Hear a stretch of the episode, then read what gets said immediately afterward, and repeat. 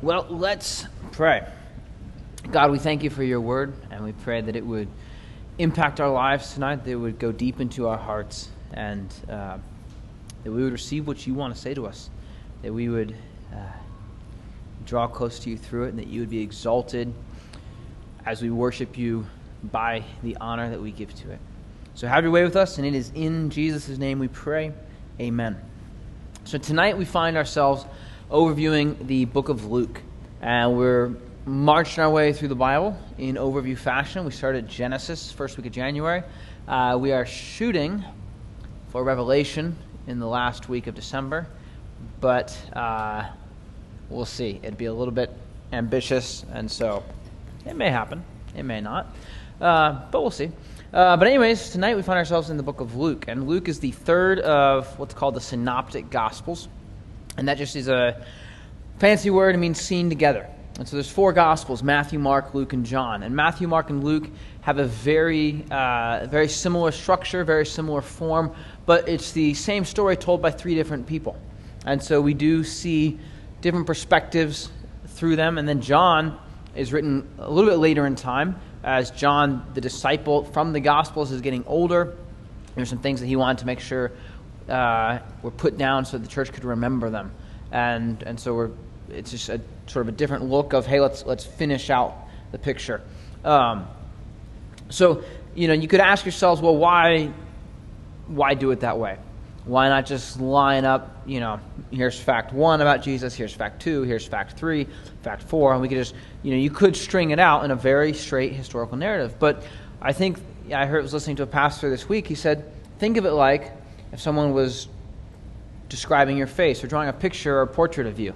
And they could list, you know, the, the numerical factors of, well, this person has a nose, and, well, he actually has a nose that stands a ratio of, you know, three to one from the peak to the width, and uh, the left side's a little wider than the right, and, you know, he's aging, so it will keep getting bigger. Uh, or they could take a couple different pictures you know, and you could get a portrait from the front and a portrait from the left side and the right side. And what you would have is a much you'd have a much more developed picture in your mind of what the person looks like or what you know a better representation just because and a better appreciation for the individual because you've seen it from different angles it's the same person but it's different pictures just to help see like oh there's something there that I, that I notice because of the angle or the, the lighting or whatever else and so the gospels are giving us that they're giving us uh, the same picture of Jesus Christ. They're not contradicting. It's not like, you know, one is a totally different version. They're complementary. They're not contradictory. And so we will see parts in one and not in another, but that's not because that one is right and one is wrong. It's because they're two different perspectives who are describing the same thing from different perspectives, different views, maybe even uh, depending on how they were, you know, how close they were to the event, whether they were on the edge of the crowd or up close to Jesus when it happened. And so Luke uh, just opens up and he Luke writes uh, just he gets to the point. Chapter 1, verse 1. Inasmuch as many have undertaken to compile an account of the things accomplished among us, just as they were handed down to us by those who from the beginning were eyewitnesses and servants of the word, it seemed fitting for me as well, having investigated everything carefully from the beginning, to write it out to you in consecutive order, most excellent Theophilus, so that you may know the exact truth about the things you have been taught. Luke opens up and he says, You know what? Other guys are, are writing down what happened in the life of Jesus Christ, and so I'm compiling a historical narrative. I've he says, I've uh, investigated everything carefully from the beginning, and I'm going to write it out in consecutive order. And so Luke is giving us a, he's, he is right out of the gate saying, I'm going to give you a historical understanding of who Jesus is.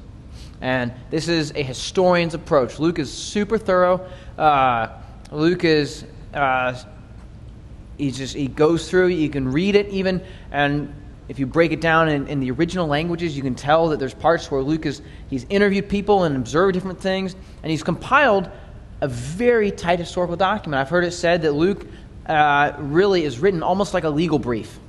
Like he's giving someone a, a, preparation for here's what you need to know about the case of Christianity. And um, we don't know who this guy is that he's writing it to. He says, I'm writing it to you, most excellent Theophilus. We have no reference anywhere of who Theophilus is. And so some people say he might have been a patron who was helping pay for uh, Luke's expenses or pay for really Luke as a companion of Paul's, pay for the Apostle Paul's traveling expenses. He might have just been somebody they knew that wanted to better understand the gospel. But um, it is interesting. The name Theophilus means either Theo means God, and the you know philos or phileo means love. And so the name Theophilus really means either a lover of God or loved of God. And so this book is written to an individual, presumably named Theophilus, but it's also written to the lovers of God and to those who are loved by God. So who's this book written to? It's written to every single one of us. And so Luke is going to start in chronological order. And he says, All right, let's go. Let's go right from the beginning. And so he gives us the whole story of the birth of Christ. Um, Luke, incidentally, is the longest of the Gospels. We said last week Mark was the shortest. Uh, what Mark does in 10 verses, Luke does in 150. And he gives us the background and the context and the situation. He wants to make sure we're fully aware of what's going on. And so we get to see the birth of Christ, we get to see the birth of John the Baptist, who was the, the prophet to prepare the way for Jesus. And so we see the story of uh, really, they both had a miraculous birth. John was born to parents who were far too old to have children. Jesus Christ was born to a woman who had, uh, had was still a virgin. And so they're both miraculous. And we get the story of both of them. They both have a uh, they both get visited by an angel, and the angel describes to them what's going to happen. We get to see it's really cool. We get to see two messages from the Lord within the span of, of a chapter. And we get to see two different responses to the Lord. Because Zechariah is in the temple serving the Lord, and an angel comes to him and says, Zechariah, I have got a message for you from God. And your prayer has been answered, and you're going to have a son. And you got to wonder when did Zechariah stop praying that prayer? Like, what, you know, does he have to go back in his mind? Like, which prayer? Because he's an old man. He says he's extremely old. Um, the King James Version says that he was well stricken in years. He wasn't just like struck with years, he was well struck with years. And so he's not going to have a kid anytime soon. His wife is certainly not going to have a child. And the angel comes and says, You're going to have a son. And Zechariah says, um, Yeah. He says, How will I know this for certain? In verse 18. For I'm an old man and my wife is advanced in years. What do you think about that, angel? I'm old. My wife's old. I know how biology works. You, maybe you're an angel, you don't understand, you know, the physical side of things. My wife's not having a baby. And the angel said in verse 19, I am Gabriel, who stands in the presence of God, and I have been sent to speak to you and to bring you this good news. And behold, you shall be silent and unable to speak until the day when these things take place, because you did not believe my words, which will be fulfilled in the proper time. Zacharias doesn't believe it, and the angel says, Fine, I will demonstrate a sign. You cannot talk until your wife has the baby. So Zechariah gets nine months to think about not talking too quickly to an angel. And bear in mind who he's talking to. He says, the angel says, I'm Gabriel who stands in the presence of God. Every time in the Old Testament somebody comes in contact with the presence of God, they fall down. Right? Gabriel says, I can stand up in God's presence. This is a holy dude. This is a powerful guy. And Zechariah has the audacity to say, more or less, prove it. And he says, okay, fine. I will prove it. And so then Gabriel goes to Mary. And he says, Mary, you're going to have a child. And Mary says, How's that going to work?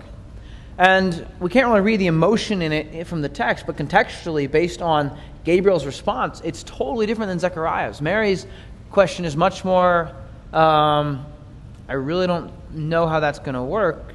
Could you help me understand? Whereas Zechariah's is much more, uh, you're wrong. And so the angel explains no, you're going to be filled with the Holy Spirit. The Holy Spirit Himself is going to uh, overshadow you, and you're going to give birth to a child without ever intimately knowing a man. And so uh, we get to see just two messages from God and two responses, and we always have, you know, the Bible loves to give us contrasts and to give us that option to say, like, oh, look, there's two examples. Which one would you like to do? When the Lord speaks to you, what are you going to do? You can say, yeah, right. Or you can say, I want to walk in obedience. Could you help me understand? Or could you give me the courage to obey? Or could you you know, I'm, I'm trying to figure this out. Would you bear with me? And the Lord is incredibly gracious in that context. So we get the birth of Jesus Christ.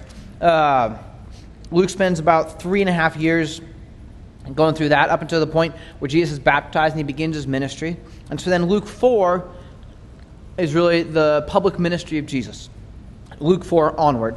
Um, and so what we're going to do tonight, as we're, as we're trying to kind of overview the book, is we spent a good bit of time in Matthew two weeks ago looking at the prophecies that Jesus fulfilled. And last week we tried to spend some time looking at the miracles. Um, but Luke, as he's writing this, because he's writing these, he's, he's an investigator. So he's gone to all these people and he's, you know, tell me about what you know of Jesus Christ. Tell me what you know. Tell me what you saw. And so he's compiling all these accounts so we get more like eyewitness testimony from Luke, even though Luke wasn't necessarily there. We get more eyewitness testimony through the book of Luke than any of the, than the other gospels. And so one of the things we get is just a ton of dialogue from Jesus, a ton of teachings of Jesus. Whereas Luke would go to people, they'd say, You know, I remember when he taught us this thing. And he taught it to us this way. I remember he was having this conversation with this person. And so Luke gives us a ton of the teachings of Jesus. And specifically, Jesus taught in parables very often. And um, a parable is, you know, in essence, it's a story with a meaning. And so tonight, uh, I kind of want us to take a little bit of time since Luke gives us so many of those and just try and look at a couple of them specifically to try and see how they apply to our lives and what we're looking at overall. So in chapter 8, if you want to just read along, we're going to we're going to probably wind up reading a couple sizable chunks tonight. So um, if you want to, you're welcome to turn there. Chapter 8, verse 4.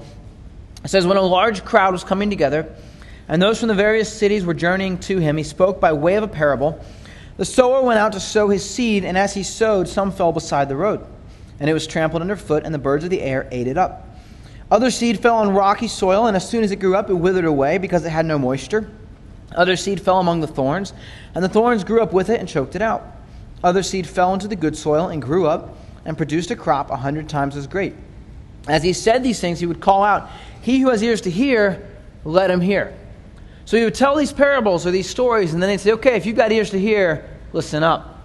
And verse 9, his disciples began questioning him as to what this parable meant. And he said, To you it's been granted to know the mysteries of the kingdom of God, but to the rest it is in parables, so that seeing they may not see and hearing they may not understand.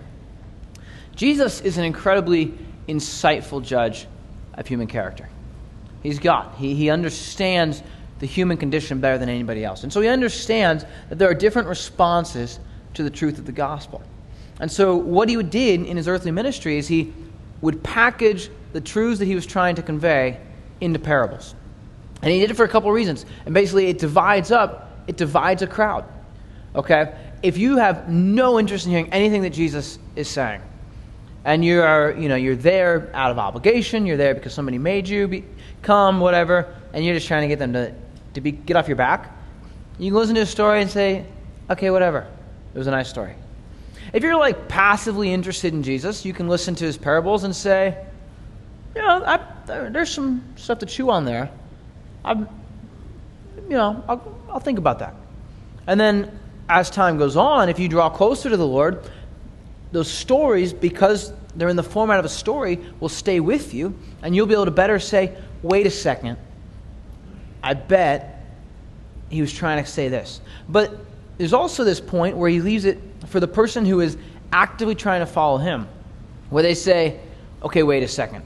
He, didn't, he is not just telling us a story about seed and dirt here. There's something going on that the Lord is trying to convey. And so, in the parable, just by telling the parable, he's able to basically, you know, people who have no interest, he can give them as much as they want and no more. People who are casually interested but aren't committing, he's not turning them off, but he's imparting a truth that's going to stick with them. And the people who seriously want to know him hear that story and say, wait a second, there's more to this. And then dig in deeper and go further. So his disciples hear this parable and they say, okay, wait, there's, uh, hold on a second. What's this parable really about? And so he explains it to him. Verse 11 Now the parable is this the seed is the word of God. Those beside the road are those who have heard, and then the devil comes and takes away the word from their heart so that they will not believe and be saved. So some people are just like hard packed dirt, and the word of God hits their life and bounces right off. And it's like nothing happened. And verse 13 those on the rocky soil are those who, when they hear, receive the word with joy, and these have no firm root. They believe for a while, and in time temptation come, fall away. There are some people who just, boom, hear the gospel, man, I'm all in. 110%. I'm going to do it. I'm going to be there as much as I can. I'm going to dig into the Lord until Tuesday, right? And then something happens. Something comes up, and yeah, I meant to be committed, but uh, yeah, this is a little harder than it than it looks, right? This is like you know diet Christianity, right? Anybody can work out great for like two weeks or a week and a half or whatever. Anybody can make a New Year's resolution. Not too many people make it to July on a New Year's resolution. And so there are people like that with the Word of God. Verse 14 the seed which fell among the thorns, these are the ones who have heard, and as they go on their way, they are choked with worries and riches and pleasures of this life and bring no fruit to maturity. There are a ton of people who know the Word of God, who know the gospel, who understand who Jesus is and what He did for them. But man, they are just busy.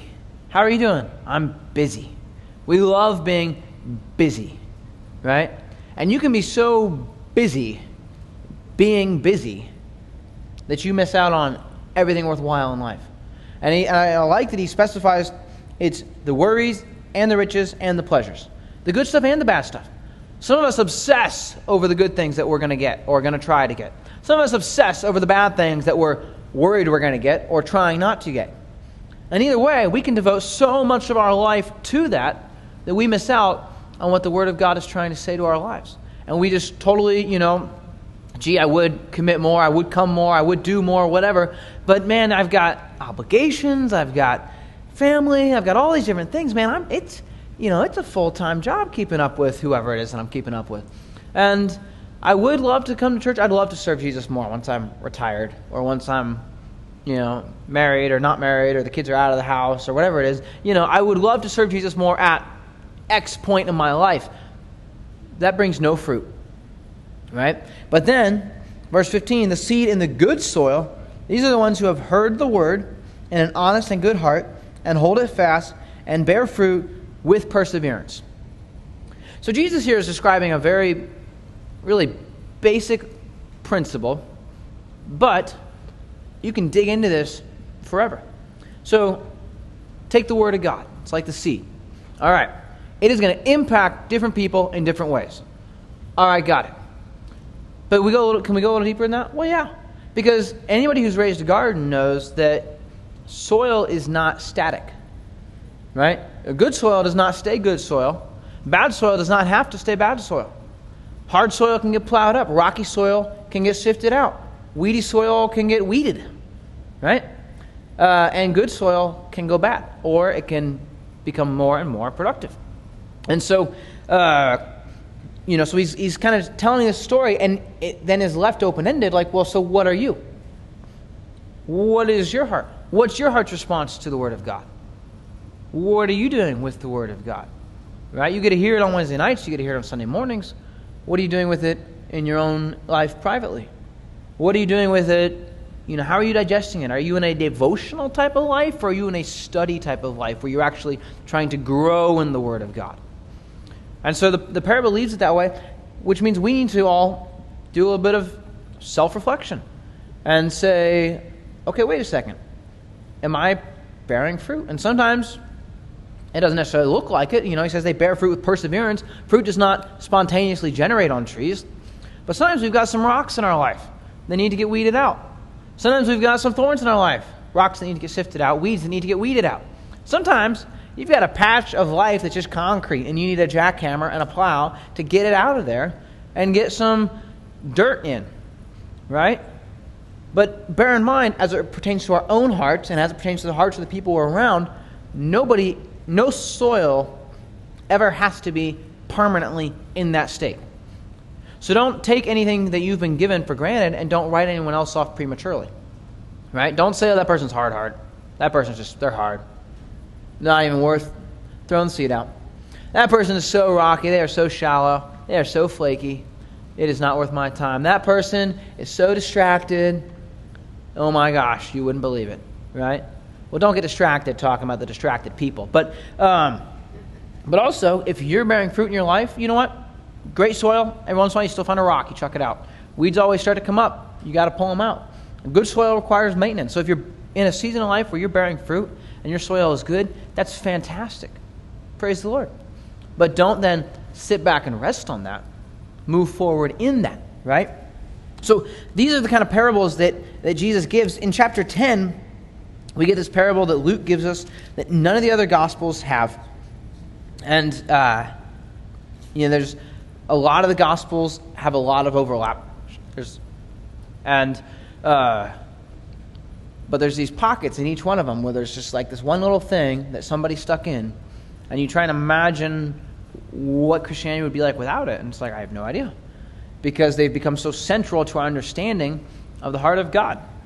And so in chapter 10, verse 25, a lawyer stood up and put him to the test. It's not like a legal lawyer, this is like a man who was an expert in the Old Testament. And he said, Teacher, what shall I do to inherit eternal life? And he, Jesus, said to him, What is written in the law? You're an expert. How does it read to you? Verse 27 And he answered, You shall love the Lord your God with all your heart, and with all your soul, and with all your strength, and with all your mind, and your neighbor as yourself. And he, Jesus, said to him, You've answered correctly. Do this, and you will live. But wishing to justify himself, he said to Jesus, And who is my neighbor? So this guy gets the answer right, technically. And, and there's a lot of people who can technically get the answers right and totally miss the whole point. But he says, What do you need to do to inherit eternal life? And Jesus says, What do you think? He said, Well, the law says I need to love God with all my heart, my soul, my mind, and my strength, and I need to love my neighbor to the same extent that I love my own self. And Jesus says, Bingo. But what's this lawyer know? He knows that that is impossible. Right? How many of us have ever loved God with all of our heart or all of our strength? That's pretty sizable. But let's cut it down just like a little bit. What if, you know, could you love a person pretty well? Yeah, maybe. So who's our neighbor? Because if our neighbor is like your best friend, and that's what you got to do to inherit eternal life, then maybe we could kind of get in on a curve, right? So, who is my neighbor, Jesus? Answer me that one. And so Jesus replied in verse 30 and said, A man was going down from Jerusalem to Jericho, and he fell among robbers, and they stripped him and beat him and went away, leaving him half dead. And by chance, a priest was going down on that road, and when he saw him, he passed by on the other side. Likewise, a Levite also, when he came to the place and saw him, passed by on the other side. But a Samaritan who was on a journey came upon him, and when he saw him, he felt compassion, and came to him and bandaged up his wounds, pouring oil and wine on them.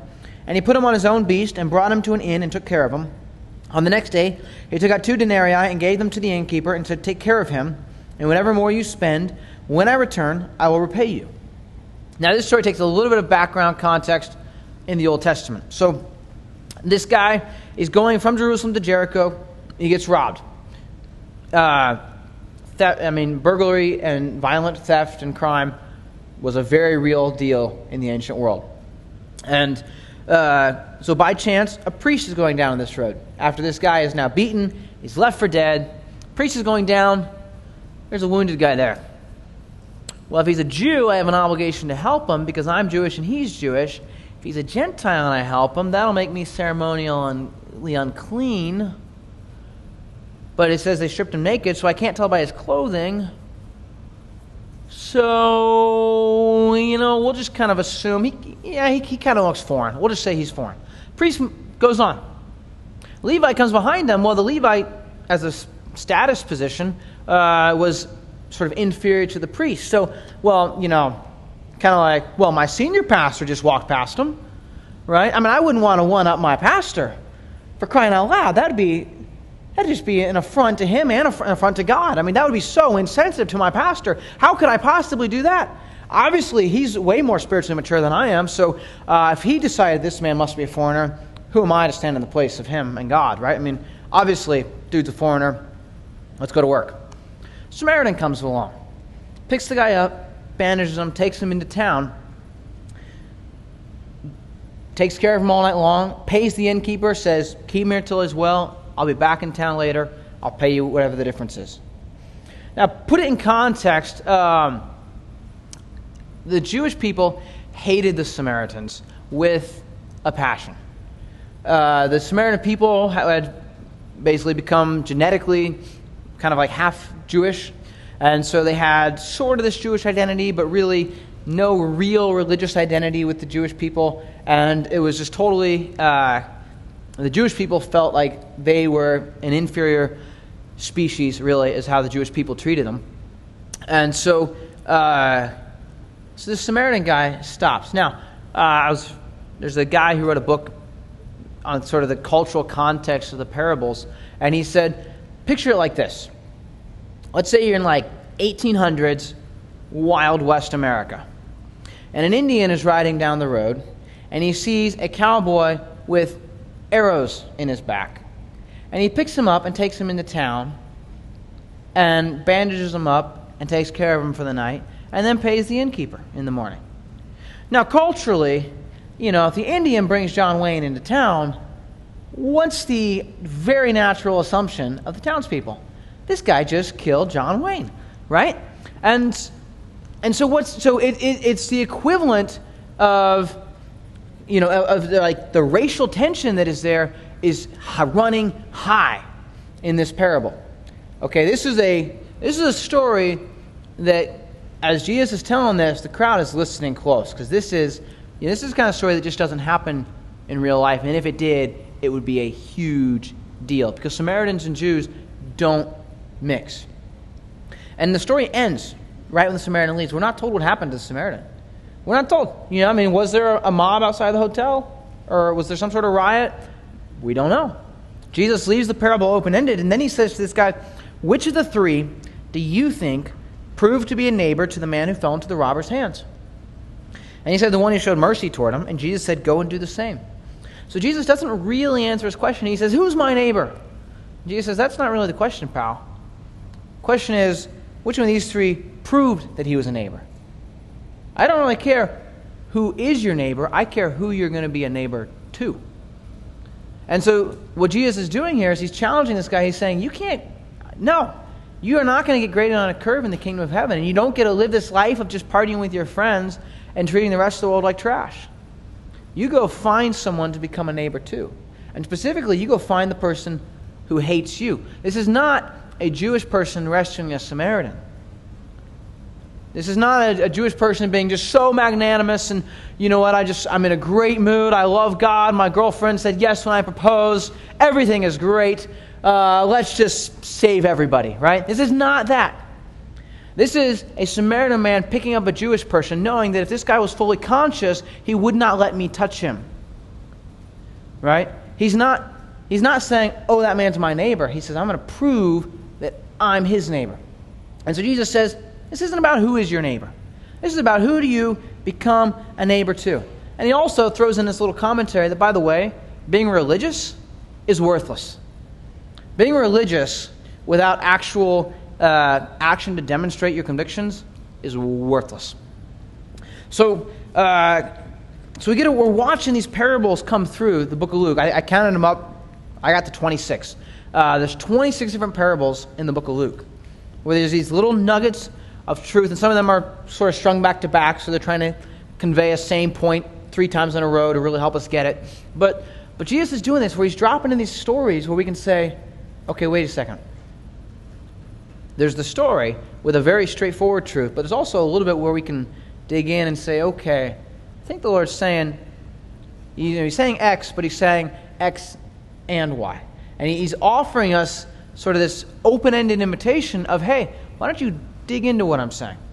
Why don't you don't just, you know, read it and skip through, yep, got through my reading today. Why don't you take it and dive into it? And uh, I'm going to, so I'll just, I'll say this for whatever it's worth. I try to not be the guy who stands up here and tells you all, like, yeah, you all ought to read this book and listen to this person and, you know, you've got to go to Israel or else you're not really a Christian. I've never been to Israel, although I'd like to. But, uh, you know, I don't want to be that guy who's like, well, it isn't a real Christian experience until you've stood on Mount Sinai or whatever, you know. And I try not to like live with this sense of like, oh, you got to do this and this and this. But You knew that was coming. But there's a book that I would, I would seriously recommend. Um, it's called Jesus Through Middle Eastern Eyes. And it's written by a guy named Ken Bailey. And it's pretty long. It's not like a quick and easy read. Uh, if you read it fast, it means you weren't paying attention. Uh, but Ken Bailey was a European man who lived in the Middle East for about 60 years. And so he has an, he's just got a very in depth understanding of Middle Eastern culture, uh, but he's still able to relay it in a way that's very understandable to a Western mindset.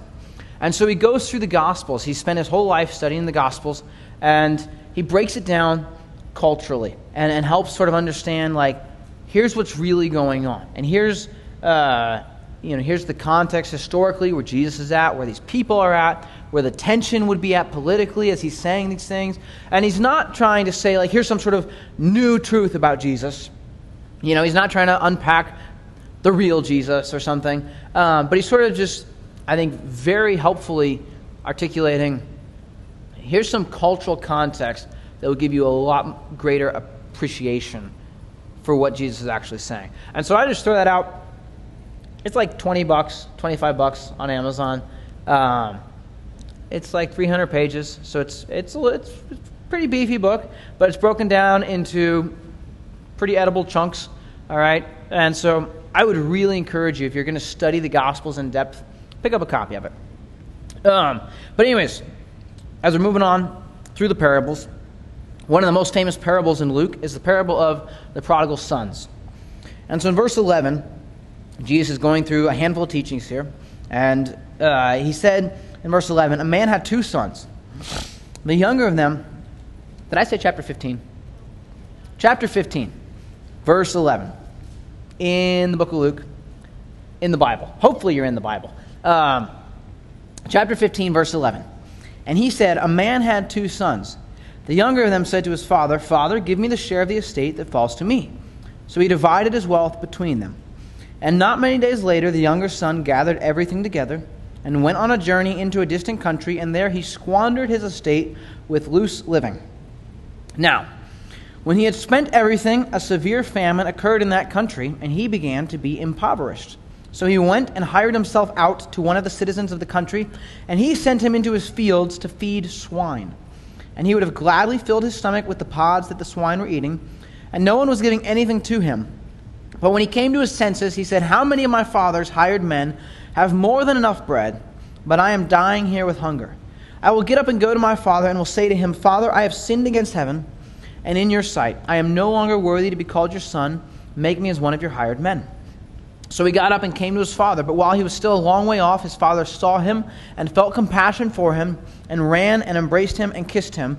And the son said to him, Father, I have sinned against heaven and in your sight. I am no longer worthy to be called your son. But the father said to his slaves, Quickly, Bring out the best robe and put it on him, and put a ring on his hand and sandals on his feet, and bring the fattened calf, kill it, and let us eat and celebrate. For this son of mine was dead and has come to life again. He was lost and has been found, and they began to celebrate. Now, his older son was in the field, and when he came and approached the house, he heard music and dancing. And he summoned one of the servants and began inquiring what these things could be. And he said to him, Your brother has come, and your father has killed the fattened calf because he has received him back safe and sound. But he became angry and was not willing to go in, and his father came out and began pleading with him. But he answered and said to his father, Look, for so many years I have been serving you, and I have never neglected a command of yours, and yet you have never given me a young goat so that I might celebrate with my friends.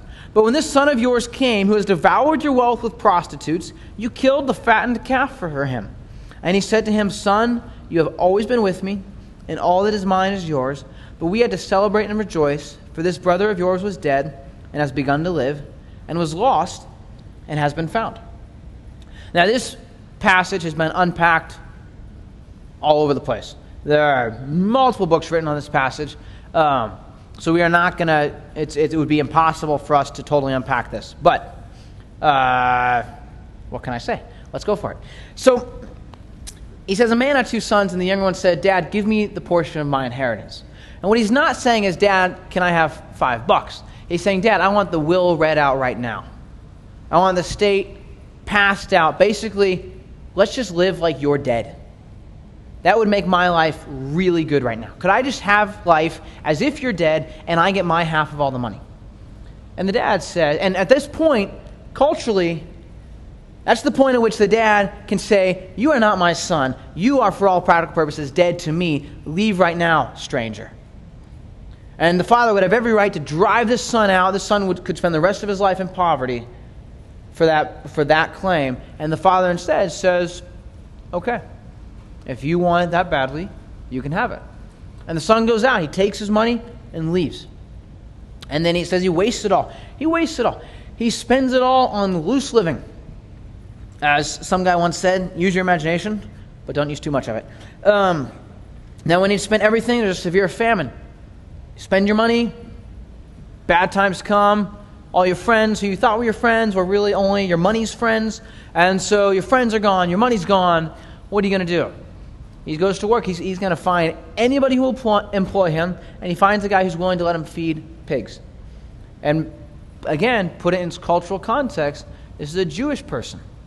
Feeding pigs is uh, about the most depraved job that a Jewish person could take.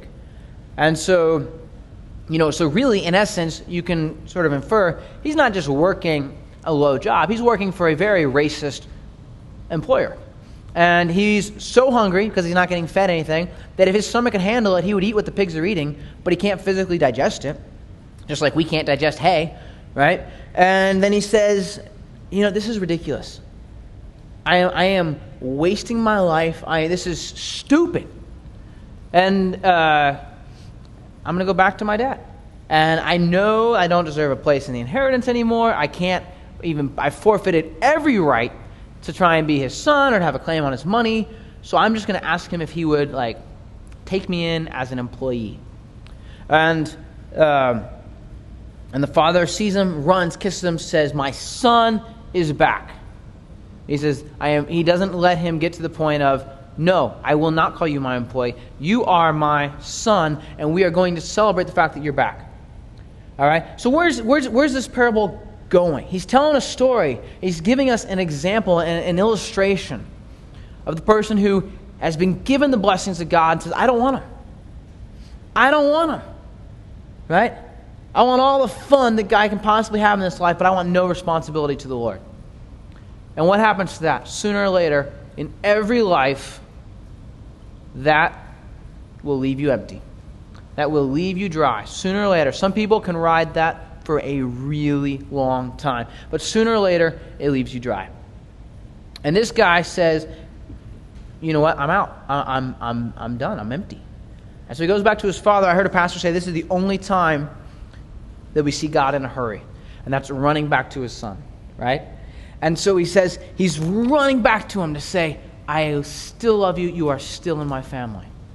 Because repentance is always an option for the person who's walked away from the Lord. For the person who has backslidden, however far, for however long, repentance is always an option. Right? As long as you're alive, you can repent. And so, so there's this great story here. And we call the parable the prodigal son. But really, it's the parable of the prodigal sons. Because what happens? The father throws this party for his youngest son. The oldest son comes in from work. The oldest son has been doing the will of his father. And in this parable, the father is, is really illustrating God himself. The older son has been doing the will of God, he's been doing God's work. And he comes in and he says, What's going on? They say, Your rebel brother came back. It's awesome. He's back in the family of God. And he becomes angry and was not willing to go in. And his father came out and began pleading with him, but he answered his father and said, Look. Now, again, culturally, it's pretty flagrant affront to your father to say, I wish you were dead. But culturally, to tell your dad, look, in this context, is pretty much the same thing. Right? Look, you know, I mean, I mean you, you know what disrespect looks like. I don't need to impersonate it.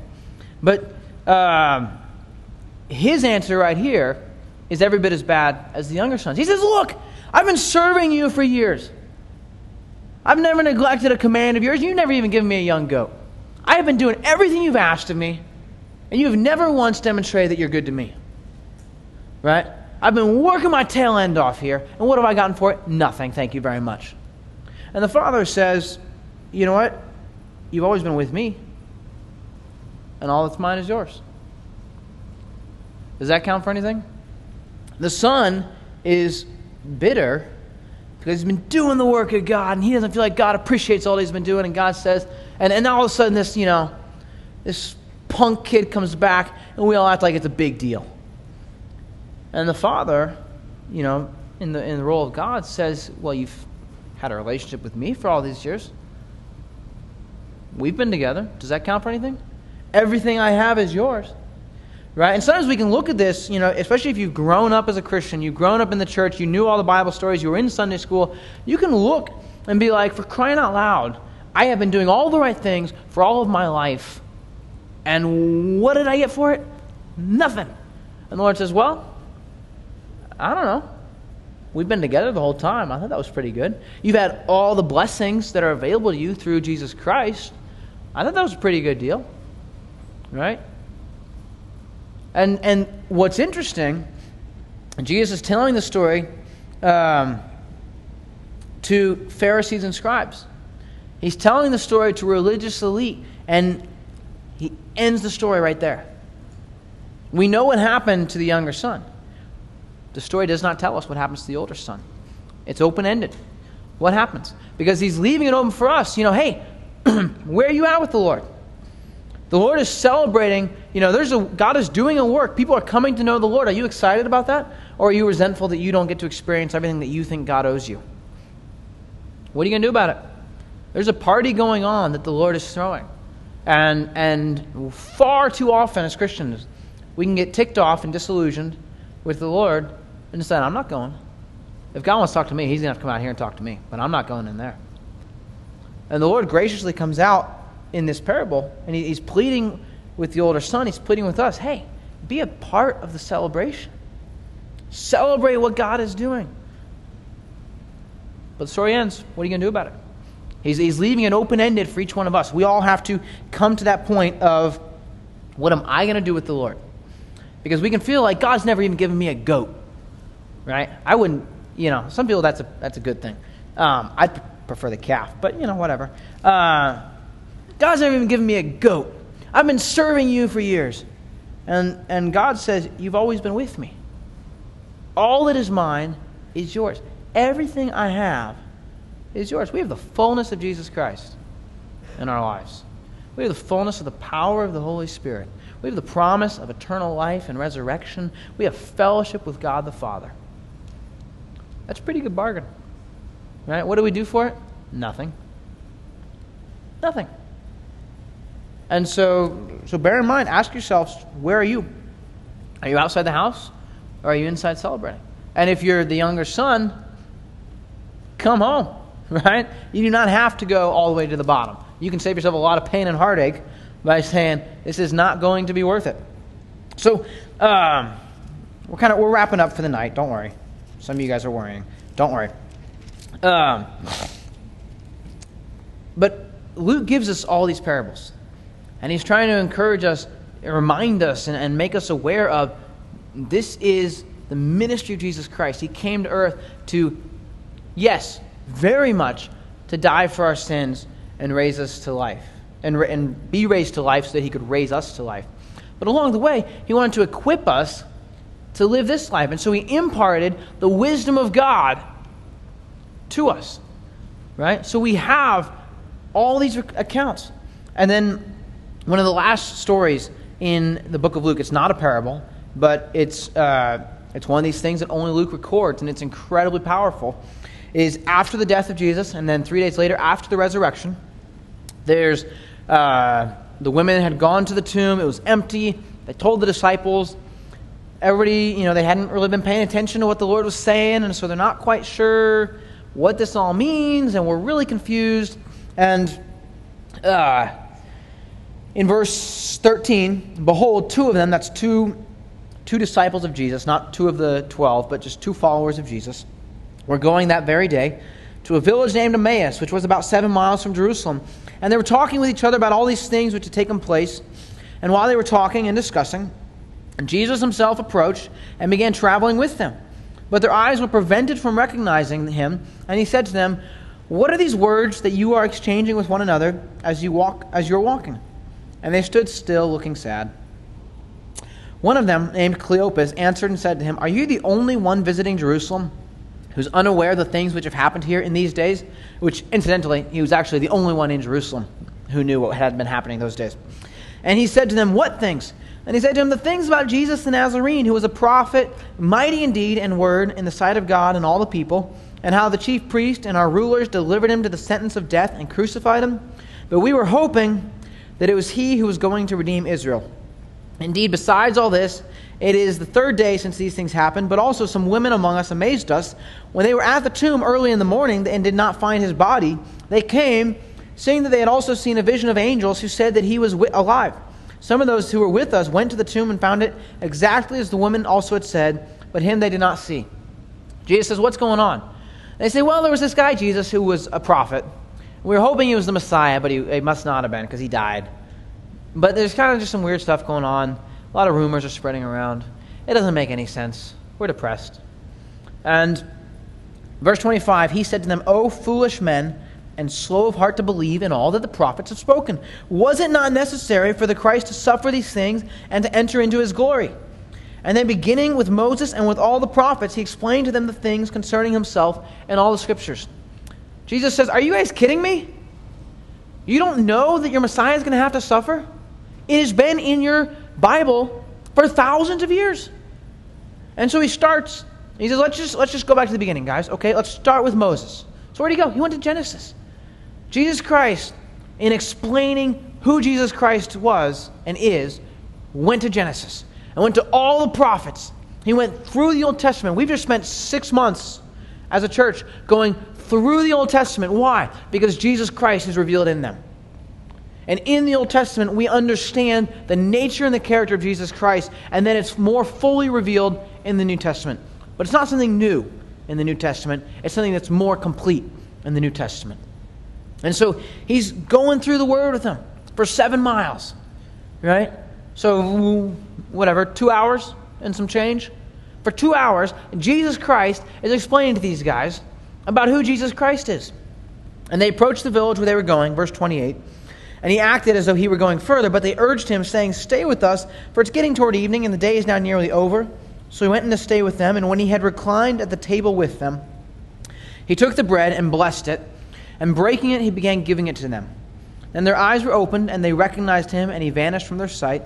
They said to one another, Were not our hearts burning within us while he was speaking to us on the road, while he was explaining the scriptures to us?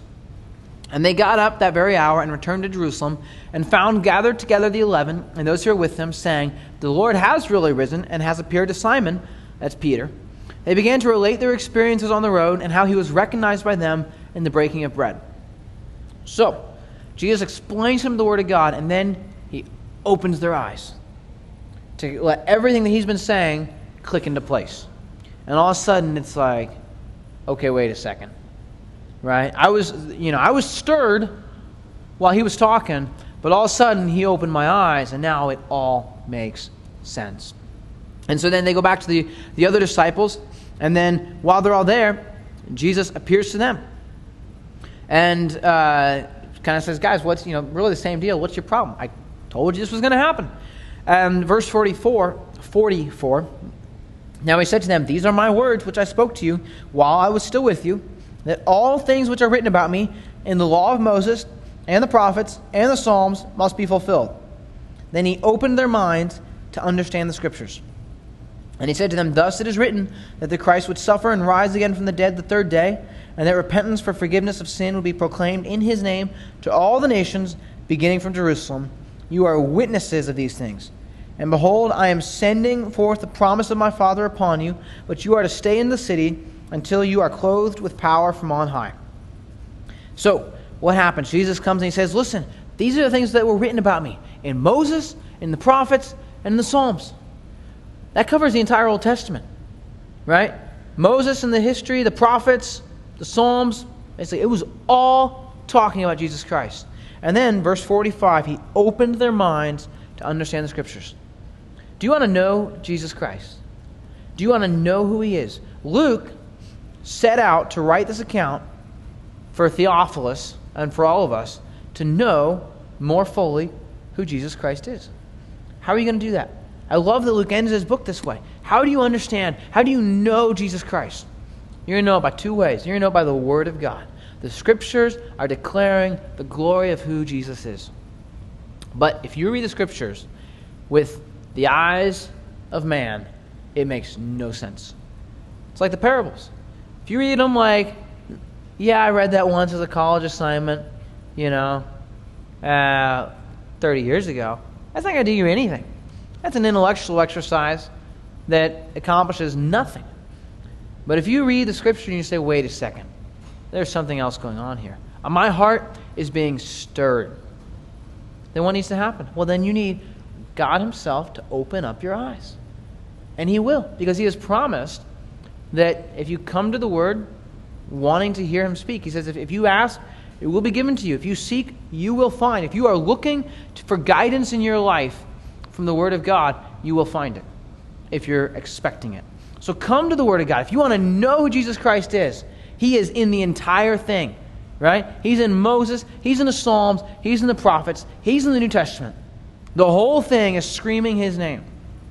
So you speak in the Word, and you ask the Spirit of God to open your eyes, and you can know Jesus Christ. Not just know about Him, not just know of Him, you can know Him. That's what Luke's giving us, right? So, there we go. Lord, we thank you for your word. We pray that you would open our eyes and our hearts by the power of your Holy Spirit, that we would be transformed by your word, that we would let it impact us, work in our hearts, and change our lives. I pray that you would help us to dig deeply into it. I pray that you would just. Uh, just go before us, God. We thank you for Jesus Christ. We thank you for his sacrifice, for his resurrection.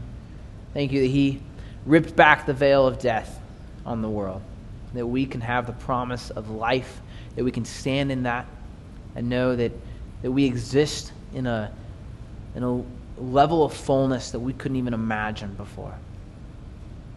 So, God, we thank you for that. We praise you for that. We pray that you would be glorified in our midst and have your way in our hearts. And it is in the name of Jesus Christ that we pray. Amen.